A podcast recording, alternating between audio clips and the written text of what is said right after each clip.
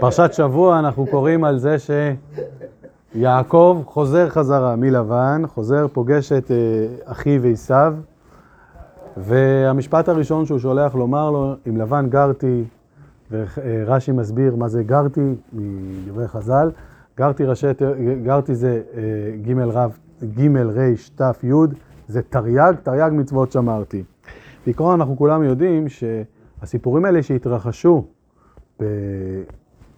בכל מה שמסופר בעצם בחומש בראשית, אמנם הם התרחשו בעולם הפיזי, עם אנשים פיזיים, אנשים שחיו כאן בעולם, אבל הם מגלמים בתוכם תוכן מהותי, שהיא ההקדמה, היא ההכנה אה, למתן תורה.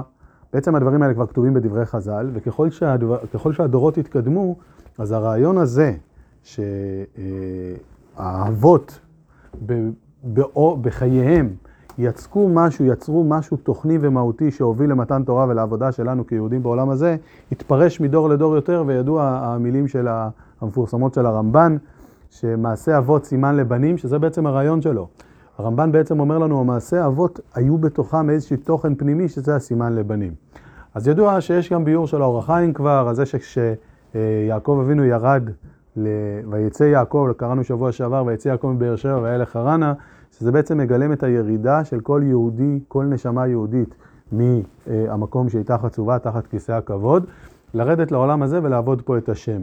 או הירידה של עם ישראל, הגלות, מהמקום הזה שבו הם נמצאים באיש תחת גפנו, תחת תאנתו, עובדים את השם ב- בירושלים כשיש גילוי אלוקי בעולם, הם יוצאים מהמקום הזה ויורדים לחרן, החרן מלשון חרון אף, מלשון מקום נמוך, שפה, יש העלמות והסתרים, יש רמאים, יש עקרנים, הוא צריך להתמודד עם ענייני העולם, זה היציאה הזאת. כשאשר יעקב חוזר חזרה והולך לפגוש את עשיו, שהיחסים של יעקב עם עשיו, יעקב עם לבן, כל אחד מהם מגלם במהותו, אה, אה, אה, במהות איזושהי עוד רובד נוסף בעבודה של יעקב בעולם, יעקב אומר לעשיו, שתדע לך שאני מימשתי את תפקידי בהיותי אצל לבן. איך מימשתי את תפקידי?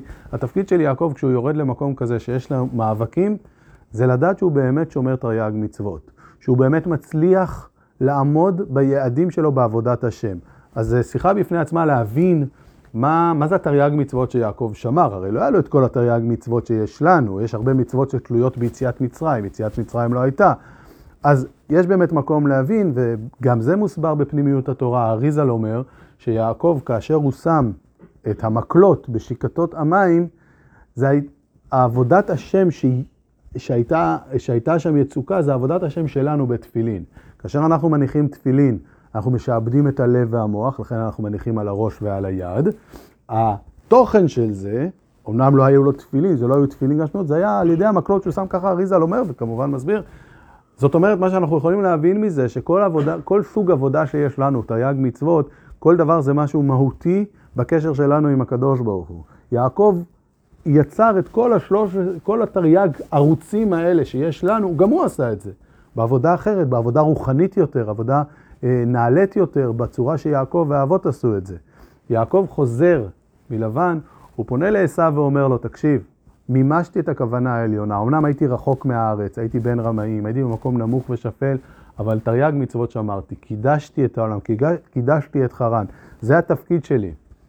אה, כרמז בדבריו מובא הרבה פעמים שליעקב יש שתי שמות, אפילו אה, אה,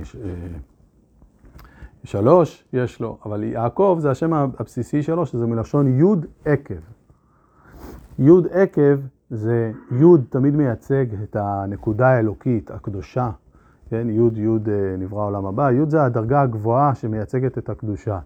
עקב זה החלק הכי נמוך. התפקיד הבסיסי של יעקב אבינו זה לקחת את היוד, לקחת את, ה, אה, את המקום שבו מאיר, מאירה הקדושה, ולהוריד את זה עד לעקביים.